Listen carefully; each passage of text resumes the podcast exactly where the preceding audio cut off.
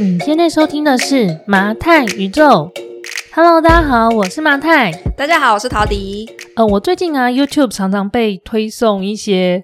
不知道是不是因为我比较关心中国的新闻哦。我最近就常被推送一些，呃，在讲中国人大量的偷渡到美国的各种故事。你有看过吗？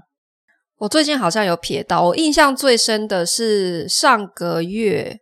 就是有一有一批四百人的中国人去意大利玩，然后集体失踪嘛。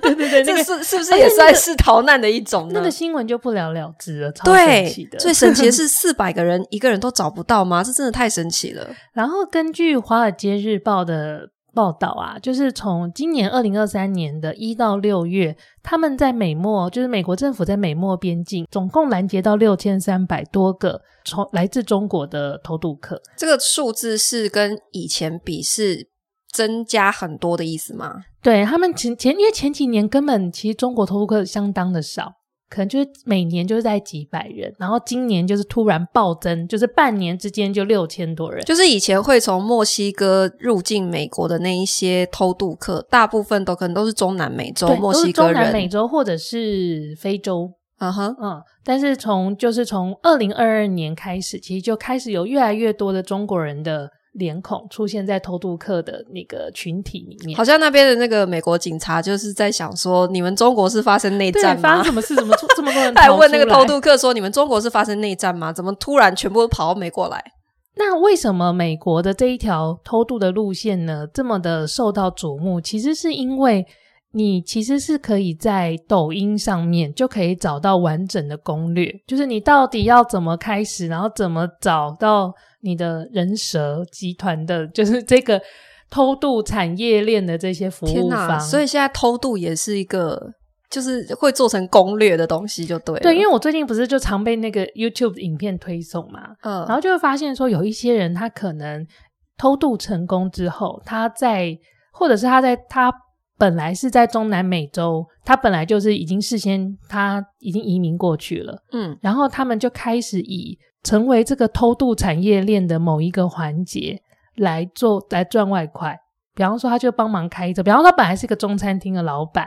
然后他就嗯哼可以、呃开车运人，嗯然后就嗯有额外的收入。然后还有很多偷渡成功的人，他变成前辈，对然后开启顾问公司，，对，一对一顾问指导，教你怎么成功偷渡，这样没有错，因为我其实为了讨论这个话题，在查这一集的时候，我甚至于发现，因为他们偷渡到美国之后呢，美国其实是有所谓的政治庇护的一个制度嘛，嗯哼，然后他们就要进行所谓的恐惧面试，恐惧面试就是可能要看你有多恐惧，对，看你就是被迫害的多严重，嗯所然后以依照你来恐惧的程度，决定你可不可以得到政治庇护。对，就是如果你把你送回你本来的国家，你真的会因此就是得到了不人道的对待的话，那他就会给你一个政治庇护的权利，让你留在美国。我看到那个数据好像是说成功率是百分之五十八，对，我不知道这个五十八是未来是会继续提高还是降低，因为现在就是你去参加这个面试，已经有顾问公司来教你怎么回答问题了。可是 五十八趴的比例听起来蛮高的诶、就起来接近嗯六成的几率你是会成功的、欸诶对，所以这是为什么有越来越多人去选择这一条线吧，就是越来越多人选择偷渡去美国。可是他们为什么要偷渡？是因为现在美国不太愿意发签证给中国人了，对吗？嗯，对，就是某个程度其实是你一定是正常的管道去美国，你没有办法，嗯，因为偷渡是非常危险的。嗯哼那中间第一个你一定要花很多钱，第二个其实中间的危险系数非常的高，所以你一定是没有办法的，你才会选择偷渡的方式。我最近啊，在看那些影片的时候呢，我就看到一个一个访问是，呃，有一个真的是小男生，他才二十四岁而已哦，他好其实小哦，嗯，他其实是在美国念大学，然后就是他大学毕业之后，你好像是可以有三个月的时间留在美国找工作，然后如果你没有找到工作，你就必须回到你本来的国家。中国人吗？中国人，啊哈，然后他就是在那三个月的时间没有搞定他的工作，所以他就回到了，他就回到上海，他是上海人。嗯那那时候呢，因为他就在美国念书嘛，所以英文能力也非常的好。他在上海的国际学校教书，嗯，听起来也是蛮好的一个工作的环境。可是他就说，他因为在美国成长过，他回到中国之后，他非常非常非常不适应中国的整个环境。即使他在国际学校里面，他总觉得他跟身边的人格格不入。他觉得，因为他待在中国那段时间刚好是疫情期间，他觉得他。身边的人、同事或是朋友，明明对于现状是愤怒的，可是他们却没有办法直接表达他们的愤怒，所以他们的愤怒会用别的方式表达出来。然后那样的生活环境让他觉得很压抑。所以这就说回为什么现在有越来越多的中国人希望离开中国。对，因为我看媒体的报道，很多时候是说，呃，他们是因为，比方说现在中国经济不经济状况不好什么的。但我看到的这几则这几个 interview，其实他们大部分的人都说，他们更多其实是为了他们的呃心灵的状态，就为了他们活得更好，不完全是因为。经济，因为如果单纯的讨论经济，有一些人在中国其实活得更好，嗯哼，他因为他语言也熟悉，社会也熟悉，他其实有更多的方式。他甚至于某里面的某一些人，他其实是所谓的特权阶级，嗯他是更有有资源去赚更多钱的。所以重点不是他在美国可以赚到多少钱，重点是他想要找一个地方安身立命，然后活得嗯心安理得。我可以想到两个很直接的理由，一个当然就是政治方面，嗯因为习近平上台之后，他就是不停的去增加对于言论控管的这件事情嗯的一个压力嘛，然后所以其实有很多的人都才慢慢的好像开始意识到说，生活在中国其实是不自由的。然后第二个是宗教，有很嗯多是基督徒，对，宗教其实是蛮大的一个原因，所以也是为什么他们很多人在面对那个政治庇护的恐惧面试的时候，就会一直强调自己是他们会拿出十字架或者是对圣经，强调自己是基督徒，然后被在迫害，对在中国受到共产党的 迫害。对，所以，哎，我必须要说，就是有些时候，其实美国制度它本身其实有它背后利益良善的一一个部一面，可是常常会被中国人拿来利用的感觉。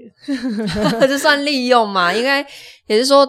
既然他们在自己原本生活的国家不能得到他理想生活的样子，所以当他向外寻求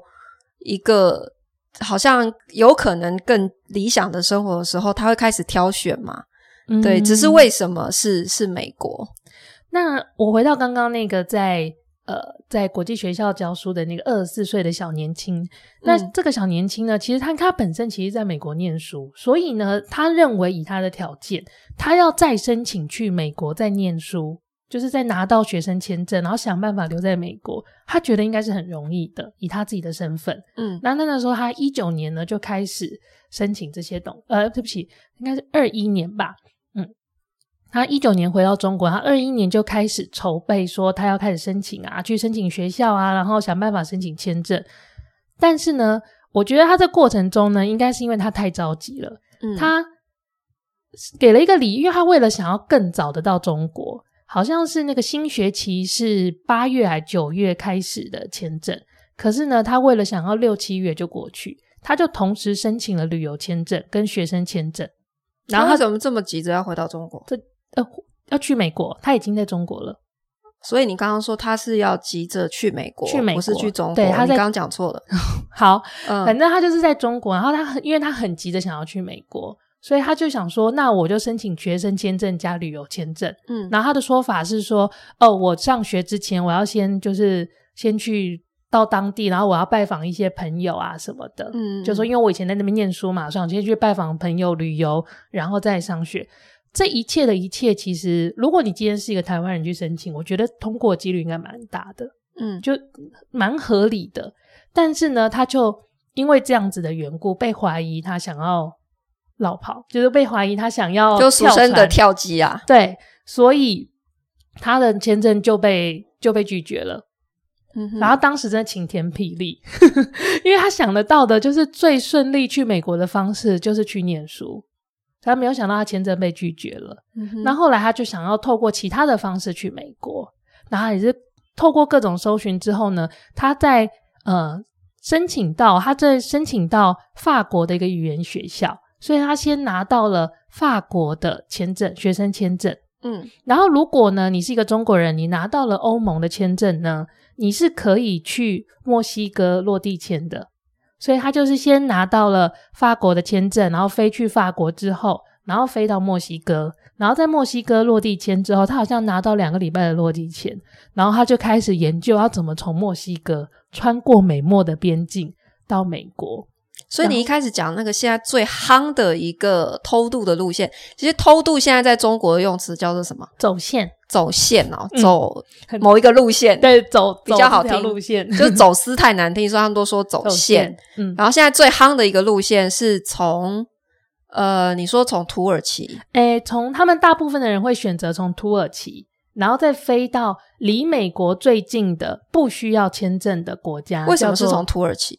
因为他们要去，他们其实要去的是厄瓜多，嗯就是离美国最近不需要签证的国家是南美洲的厄瓜多。嗯哼那飞到厄瓜多有很多地方都可以飞，但是土耳其的航班最多。所以如果哦发生什么意外，比方说他们呃被机场柜台的人刁难，然后他们要临时改航班什么的，比较容易。这呃，航班最多的地方会更容易一点。 OK，然后所以他们主要是要先进厄瓜多，对，然后然后他们一样也要到美墨边境，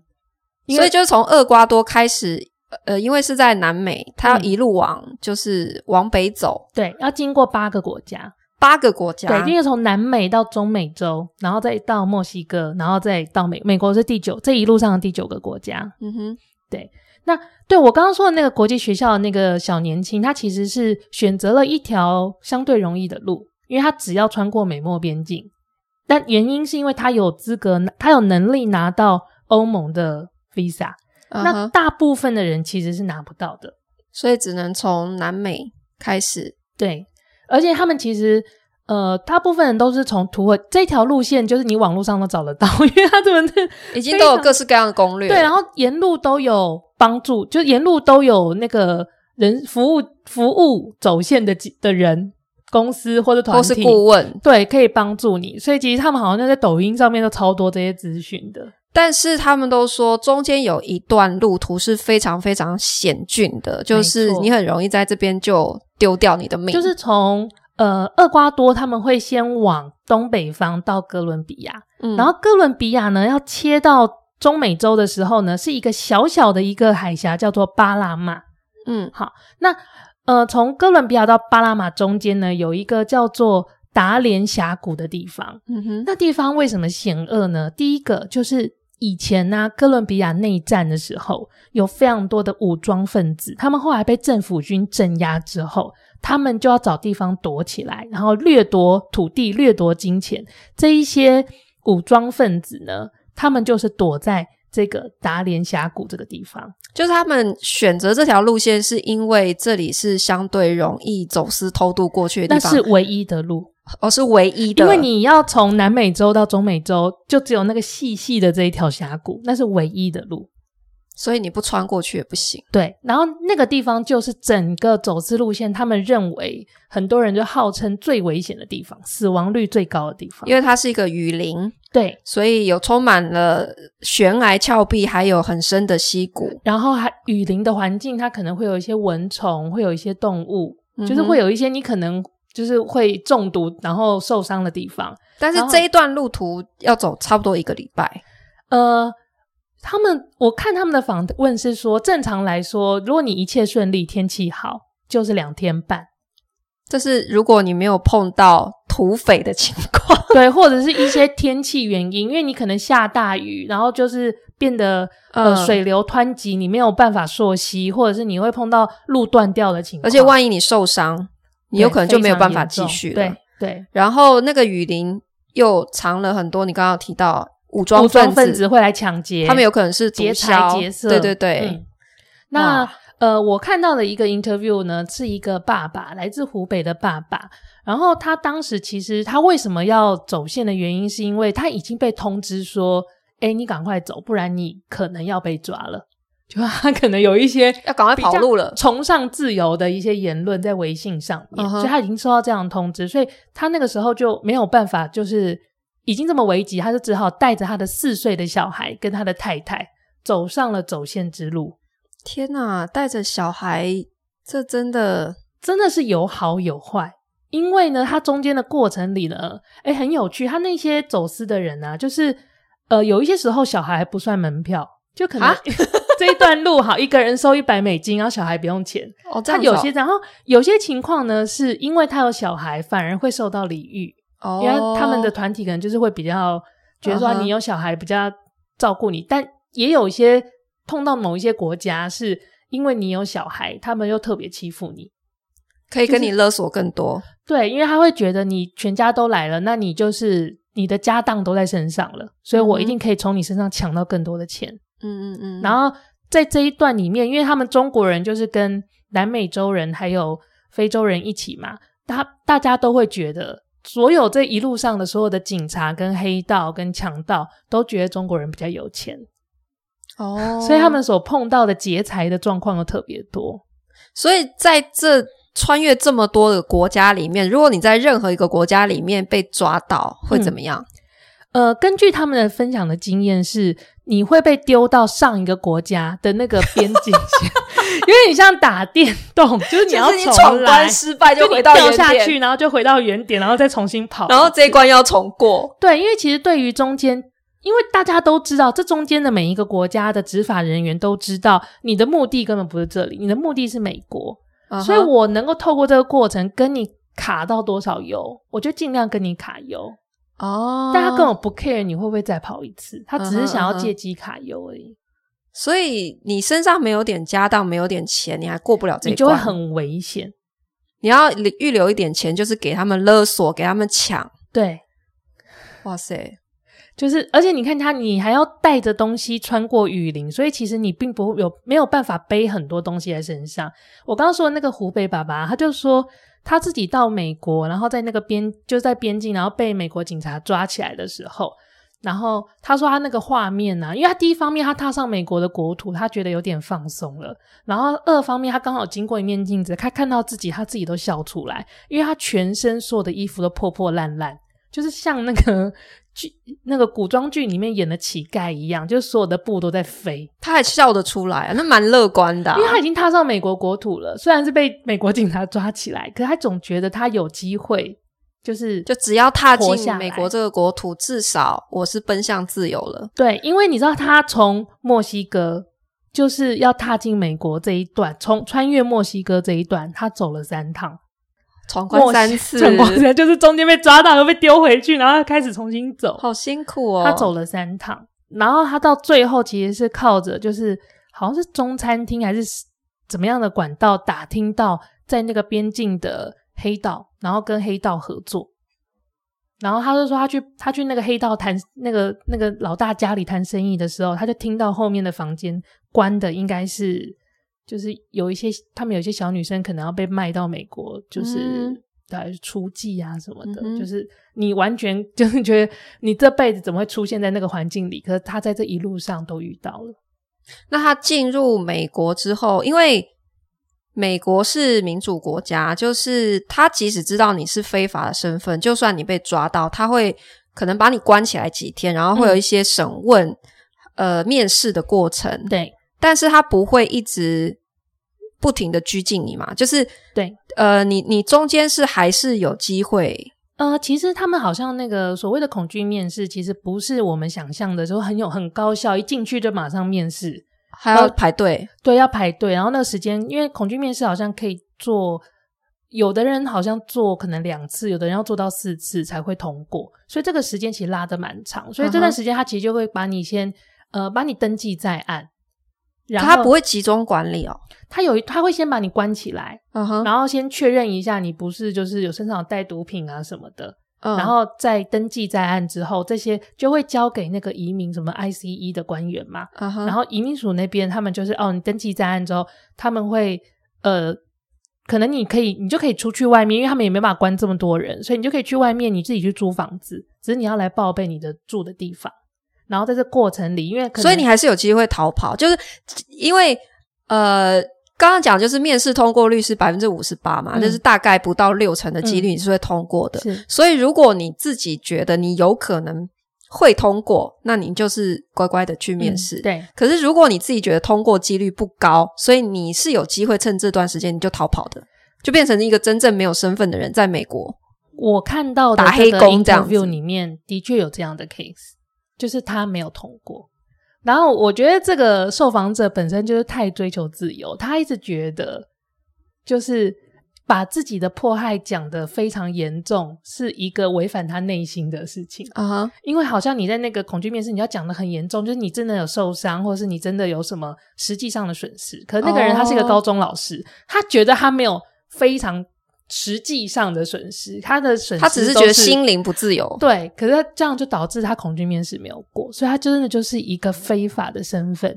待在美国，然后他现在就是在一个中餐厅刷盘子，可是即使是这样，他都认为比在中国生活好，他目前是这么说啦即。使没有拿到合法的身 份。对，可是未来其实他还是有机会，至少 maybe 就像上一代的人去追求美国梦的时候，嗯可能一开始也是进中餐厅打工等等，可是至少他的下一代是一定会有身份的。我当时听这些故事，我真的非常诧异，是因为我一直以为这个是 like 一九，那就是就是我们小时候才会听到的美国梦的故事啊，对，，然后我没有想到我会在二零二三年听到这些一切的一切又重来。对啊，真的很不可思议耶！对啊，那我你有你有没有想过，为什么他们最后都要去美国？对啊，为什么不是其他国家？我也很好奇。我那时候也是觉得，为什么他们最后都一定要去美？因为感觉美国很远呢，跨过整个大西洋，呃，那之后跨过整个太平洋，感觉对啊，超而远的且如果是以政府邦交关系，其实中国跟英国的关系还比美国好啊。对啊，他们跟意大利关系也不错啊， 所以那个四百人才可以消失啊。是啊那，为什么他们不去欧洲？然后我们就查了一下，就是从中国人如果要偷渡到欧洲，他走的路线是什么啊？不查不知道，这真的是我觉得张骞都觉得汗颜了。 因为我们刚刚讲八千的里路云和月啊，走那个南美洲的路线是前提，你得要有护照，哦就是对这些人他起码是有护你照至少飞要得出飞去的。出去，对，嗯就是你虽然没有办法拿到美国的签证，可是你飞其他国家是可以的。呃这件事情没有我们想象中这么容易，因为我们活在一个你去护照申请就有了，然后你对很多地方都落地签或者是不用签证，你会觉得飞出国有什么难。可是真的有一些人，他是他是觉得他在国内他的签证出来了，他没有就是在海关被拦住，突呃护照没有被没收，他就觉得天哪，我闯了一个大关，就是的那种有心情很多人他是本来想要出国，对在海关的地就方被拦住了。没有任何理由，没有任何原因，他的护照就是直接被没收了。对只要他认定你可能之前有过违反一些他们言论管制的对一些行为，嗯，他就可以无条件的或者是把你他的判护照断没你收。要要要要逃走要逃走，对，所以如果没有护照的人，他就怎么只能办？走陆路了。那什么路 线？他那个路线，第一个是他先穿越整个新疆， 哦我的天哪、是不是有种张骞出使西域的感 真觉？是八千里路云和月。所以如果我是住在东南沿海，我整等于就是先穿越整个中国，跑到西北最角落。如果你在东南沿海，我真的劝你，不如就弄个假的身份，然后从香港飞，假个护哦照。 我在教人犯法。等一下，所以没有护照，因为你飞不出去，这时候你只有两条路嘛，嗯一个就是坐船偷渡，对，一个就是走陆路，所以你就没有办法选美美洲，你只能去欧洲。就是穿越整个中嗯国，然后穿越俄罗斯，对，一路到，几乎真的是他会一路穿越俄罗斯到白俄罗斯，然后再到东然后欧，再到拉脱维亚，然后最后的终，我记得他们那个路线的终点是到那个 Denmark，那个就是去兰荷兰啊，对或是法国那些对地方了，就是从荷兰再你看一下再转去哪里？哦，那个地图上这个路线一拉，我就在想，这超级是，长的，欸我真的我真的是觉得欧亚铁路也不过如此了，所以我就回想起二零一九年，不是有一个很大的事情，就是嗯在英国他们发现一个大货柜车里面超级装了几惨十个中国对人，全部死在39里面个。嗯，所以是不是他们就是走这个陆路的路线，想要跟偷着渡货？运车子走，对，最后是在英国被被发现的嘛。所以其实从二呀零一九年，其实就陆陆续续一直有这样子的情况但啊、是人数激增是今年才出现的现象。嗯哼，哎，你好，大家还是怀抱着美国梦吧，所以很多人的终点都还是美国梦。对啦，啊因为一方面就是美国，其实在世界各国来讲，它提供政治庇护是嗯相对比较大方嗯，跟包容的，而且已经有很多前辈在那里了，所以嗯哼他到了美国，已经有人教他要怎么通过这个政治庇护的面试。嗯通过面试之后呢，他要找中国人的餐厅或者中国人的小小企业去打工，其实也相对比较容易。但是怎么说呢？如果你越是活在自己的某种特定语言的圈子里，你就很容易被被骗嘛，因为你的资讯不够开放。对这所以中间像也是有很多坑杀的故事。像纽约的话，就是现在只要走线过去的中国人，他们几乎都是选择住住在法拉盛，嗯因为法拉盛就是一个非常有名的嗯 China Town 嘛，对就是小你在中国那里嗯不会讲任何的英文，你也可以活得很好的地方。对呀、那你有没有想过，我们这一辈的美国梦跟我们父母辈的美国梦有什么不一样？我觉得上一辈的美国梦比较像是我想要赚更多钱，嗯，为了实现经济方面的一个诉求。对，所以他们都会非常的刻苦耐劳，然后他们的职业都是奔着赚钱去的，就是当医生啊、当工程师啊、当会计师啊、的这一种，觉得他们会给子女的呃既定的一些人生目标也是很明确的。嗯哼，那我自己就是因为现最近就是 Netflix 有非常多就是用亚裔的演员或者亚裔的剧本开发出来的一些一些剧嘛，然后它其实也反映了很多就是二代或是三代的亚裔的人在美国的生活的样态，然嗯后就会发现说，呃。很多人就看了这些戏之后，然后来分享，就觉得说，其实现在所谓的美国梦，好像不仅仅是经济上的，更多的是他们在追求一种自我价值的实现。因为只有在美国这里，我可以，我可以不要那么合群，